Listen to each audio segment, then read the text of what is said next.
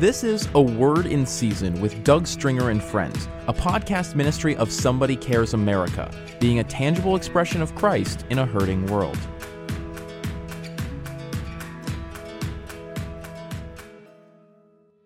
Welcome to A Word in Season with Doug Stringer and Friends. Can you believe we are over 100 episodes in? We would love to hear from you. Let us know how this podcast has been a blessing, whether you're a new listener or you've been with us since episode one. You can go and rate and review on your favorite listening app and let us know just how much you've enjoyed A Word in Season.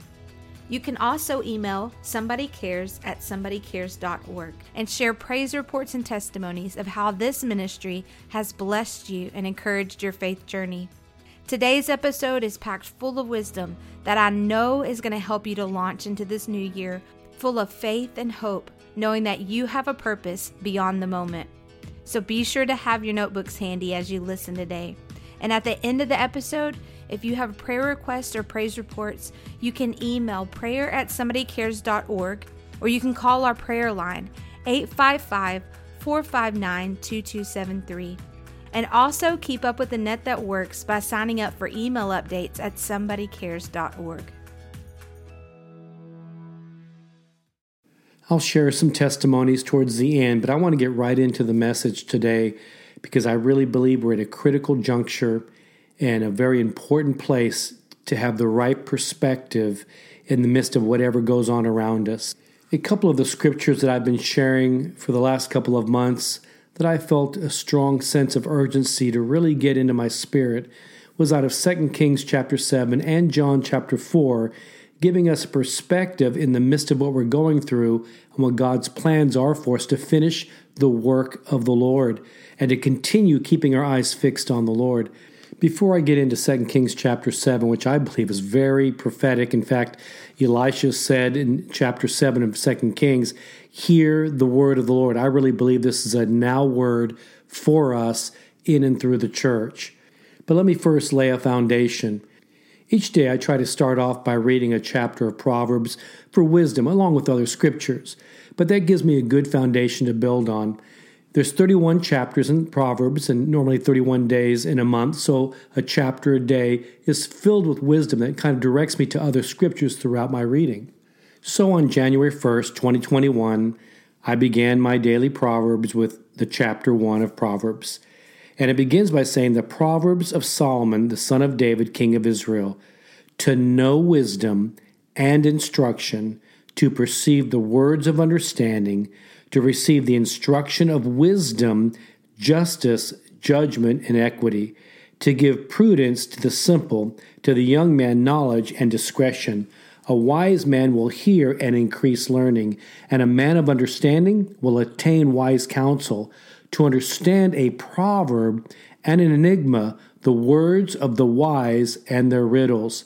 But he goes on to say in verse 7 of chapter 1 of Proverbs, the fear of the Lord is the beginning of knowledge, but fools despise wisdom and instruction.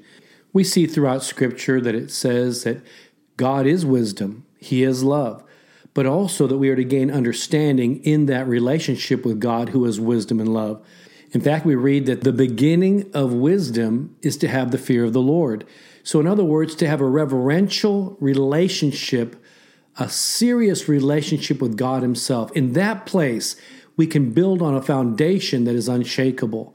So on January 1st, 2021, as I was reading Proverbs chapter 1, I was feeling led of the Holy Spirit to also to go to Matthew chapter 6 and thinking of the scripture in verse 33 to seek first the kingdom of God and his righteousness, and all these things shall be added to you. So, the correlation between the wisdom of God, the fear of God, the understanding of God, and seeking first the kingdom of God and his righteousness, then all these things that concern us would be added to us. In fact, in, in Matthew chapter 6, verse 25, it begins with really, don't worry. He says, Therefore I say to you, do not worry about your life, what you will eat or what you will drink, nor about your body, what you will put on. Is not life more than food and the body more than clothing?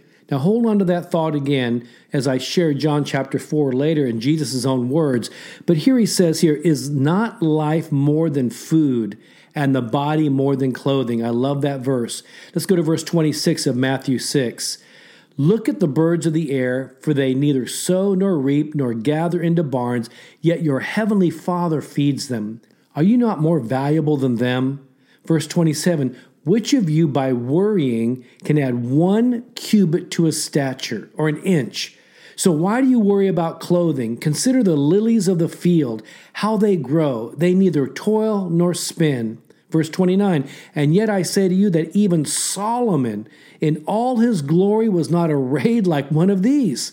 Verse 30 Now if God so clothes the grass of the field, which today is, and tomorrow is thrown into the oven, will he not much more clothe you, O you of little faith? Verse 31 Therefore, do not worry, again, that word, do not worry, saying, What shall we eat? Or what shall we drink? Or what shall we wear? For after all these things the Gentiles seek, for your heavenly Father knows that you need all these things.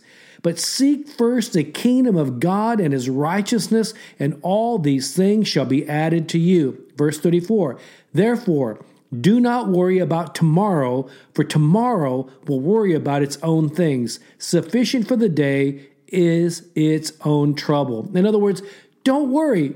Do not worry. Don't worry. I love what it says in the Passion Translation. It says it this way Don't worry. This is why I tell you to never be worried about your life, for all that you need will be provided, such as food, water, clothing, everything your body needs. Isn't there more to your life than a meal? Isn't your body more than clothing? Look at all the birds. Do you think they, they worry about their existence? They don't plant or reap or store up food, yet your heavenly Father provides them each with food. Aren't you much more valuable to your Father than they are? So, which one of you, by worrying, can add anything to your life? And why would you worry about your clothing? Look at all the beautiful flowers of the field. They don't work or toil. And yet, not even Solomon in all of his splendor was robed in beauty more than one of these. So, if God has clothed the meadow with hay, which is here for such a short time and then dried up and burned, won't He provide for you the clothes you need, even though you live with such little faith? Therefore, forsake your worries. Why would you say, What will we eat? Or what will we drink? Or what will we wear? For that is what the unbelievers chase after. Doesn't your Heavenly Father already know the things your bodies require? So, above all, constantly chased after the realm of God's kingdom and the righteousness that proceeds from Him, then all these less important things will be given to you abundantly. Refuse to worry about tomorrow, but deal with each challenge that comes your way one day at a time. Tomorrow will take care of itself. So, as we set the tone to seek God's kingdom first, to walk in the wisdom of God, the understanding of God, the reverential fear and respect of God. As we lay these foundations first, now we have something to build on. Now let's hear what Elisha said when he said, Hear the word of the Lord. Let me set the tone for 2 Kings chapter 7. Prior to that, it was so bad because Syria had besieged Samaria and there was a great famine. In fact, it was so bad that people were willing to purchase bird dung and donkey brains. It was a bad situation. There was a pandemic of the day, so to speak. It was not a good picture. And in that context, the Syrian army had besieged Samaria and they were surrounding it. People were afraid, they couldn't go out of the city. And in that context, in chapter 7, Elisha says, Hear the word of the Lord. Thus says the Lord. Now, here, thus says the Lord. First, he says, Hear the Lord, hear the word of the Lord, and then, Thus says the Lord. In other words, this is God's word. And he says, Tomorrow, about this time, a seah of fine flour shall be sold for a shekel, and two seahs of barley for a shekel at the gate of Samaria. So an officer on whose hand the king leaned, answered the man of God and said, Look, if the Lord would make windows in heaven, could this thing be, or could even could this even happen? And he said, In fact, you shall see it with your eyes, but you shall not eat of it. Now remember, there was such a famine, and they were besieged, so they were in the city of Samaria. They could not get out. People were willing to purchase bird dung and donkey brains because they were hungry, they were starving to death. P- good people were doing crazy things, and crazy people were willing to do atrocious things. And we see that going on in the world today. But in that context, Elisha says something's going to shift in a suddenly moment. Just like this, something's going to change. He said, In the next day you will see her and hear the word of the Lord. He says, Thus says God, tomorrow there will be barley and there will be flour and other resources you did not have access to today. And yet they're saying, How can that be? Now let's take a look at verse 3 of chapter 7 of 2 Kings. It says, There were four lepers at the entrance of the gate. And they said one to another, Why are we sitting here until we die? In verse 4, they said, Well, if we enter the city, the famine's in the city, and we'll die there. And if we sit here, we will die. If we go into the city, we will die.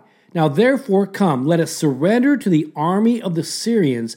If they keep us alive, we shall live. And if they kill us, well, we shall only die.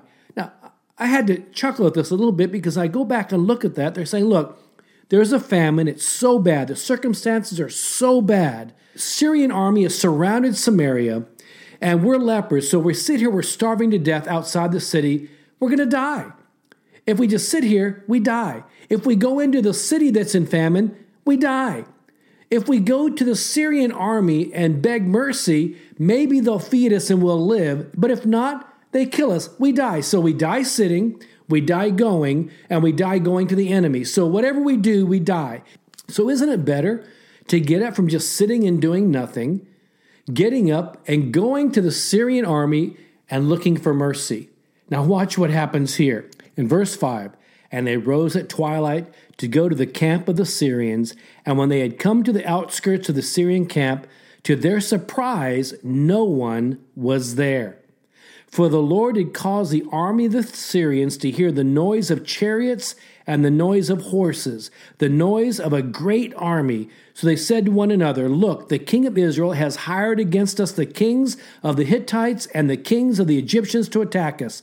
Therefore they rose and fled at twilight and left the camp intact, their tents, their horses, and their donkeys, and they fled for their lives. So, verse 8 says, When these lepers came to the outskirts of the camp, they went into one of the tents and ate and drank and carried from it silver and gold and clothing. And then they went and hid them. Then they came back and entered another tent and carried away some from there also and went and hid it. Then they said to one another, We're not doing the right thing. This day is a day of good news. Hear this. This day is a day of good news. And we remain silent. If we wait until morning light, some punishment will come upon us. Now, therefore, come, let us go and tell the king's household. So they went and called to the gatekeepers of the city. That's another key here, and I shared this a few weeks ago at an all night prayer meeting. Call the gatekeepers of the city. And they told them, saying, We went to the Syrian camp, and surprisingly, no one was there. Not a human sound, only horses and donkeys tied, and the tents intact. So the gatekeepers called out, and they told it to the king's household inside. Verse 12 says So the king arose in the night and said to his servants, Let me now tell you what the Syrians have done to us. They know that we are hungry. Therefore, they have gone out of the camp to hide themselves in the field, saying, When they come out of the city, we shall catch them, and then go into the city.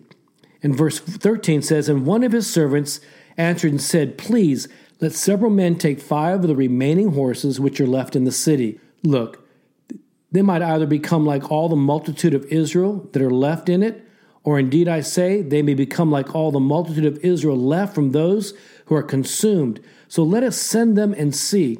Therefore they took two chariots with horses, and the king sent them to the direction of the Syrian army, saying, Go and see. And they went after them to the Jordan. And indeed, all the road was full of garments and weapons which the Syrians had thrown away in their haste. So the messengers returned and told the king. Then the people went out and plundered the tents of the Syrians. So a seah of fine flour was sold for a shekel, and two seahs of barley for a shekel, according to the word of the Lord. Now remember what Elisha said in 2 Kings chapter 7 verse 1. He said, Hear the word of the Lord. And then he said, Thus says the Lord I believe this is one of those moments where we, as the church, as the body of believers, we need to hear the voice of God. We need to hear the word of the Lord and hear God saying to us, This is what I want for you. Thus saith the Lord.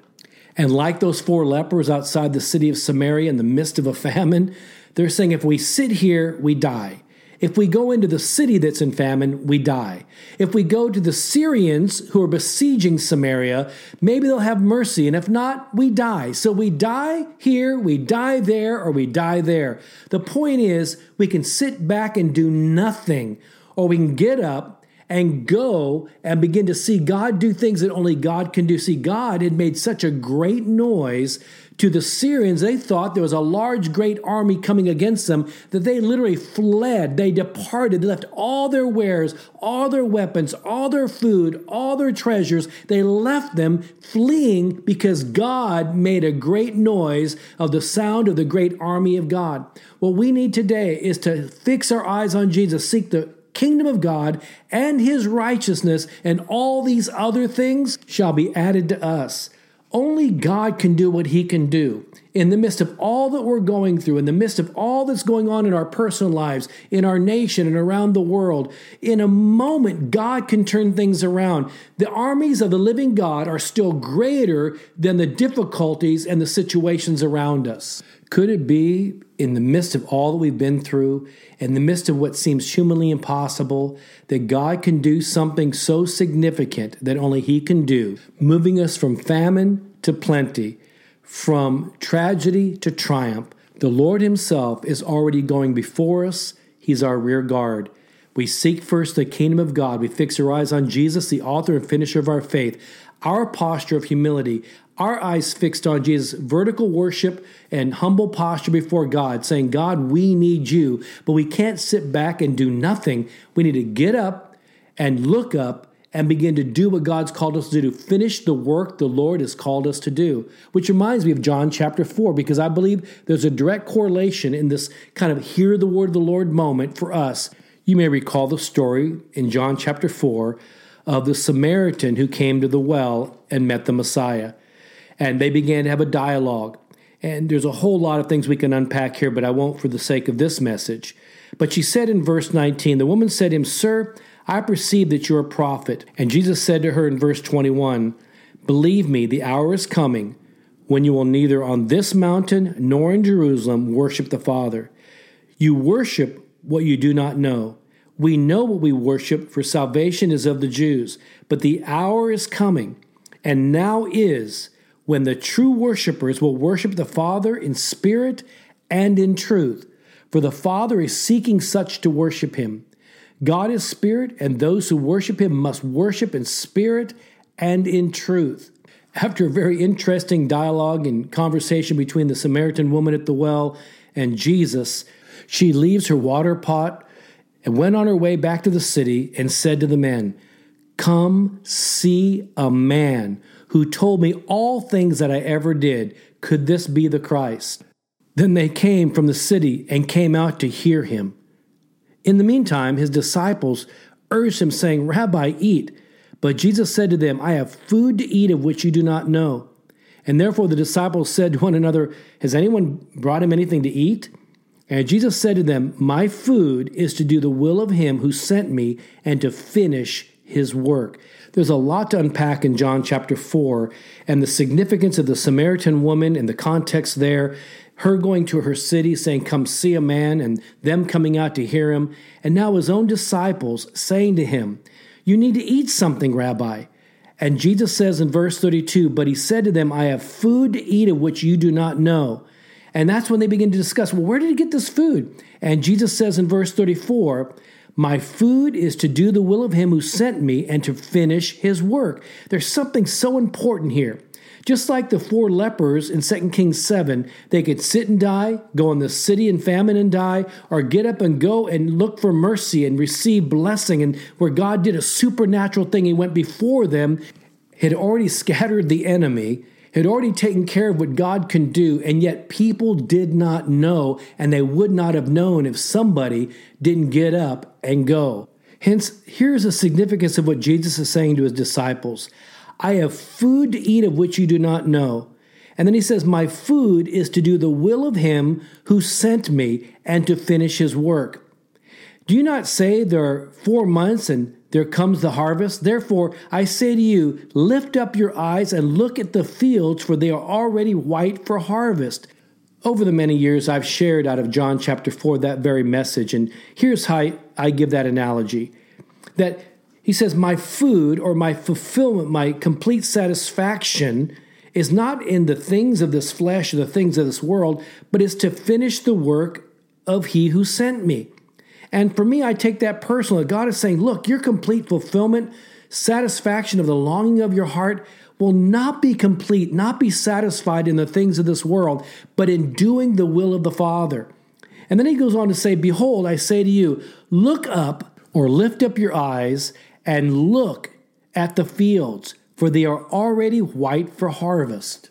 Sometimes we have to get our eyes off our own circumstances, lift up our eyes from our own two feet, get our eyes off of the things around us, and look up and see from the perspective of God and see that the fields are ripe and white unto harvest. Even looking back at the last year with the pandemic and civil unrest and anarchy and lawlessness and difficulties and financial challenges and, and just so much going on around the world, it's easy to lose our perspective. It's easy to become discouraged and disheartened distracted. And yet, in the midst of it all, God is already at work. He's doing things that only He can do. He's gone before us, He's our rear guard. Just like with the four lepers in 2 Kings 7, we can't just sit, but let's get up. And then, just like in John chapter 4, Jesus says, Get your eyes off your own two feet, in other words, and look up and see. There's so much yet to do we too need to go and finish the work of the Lord. It's our time with all this going on and all the challenges and all the difficulties.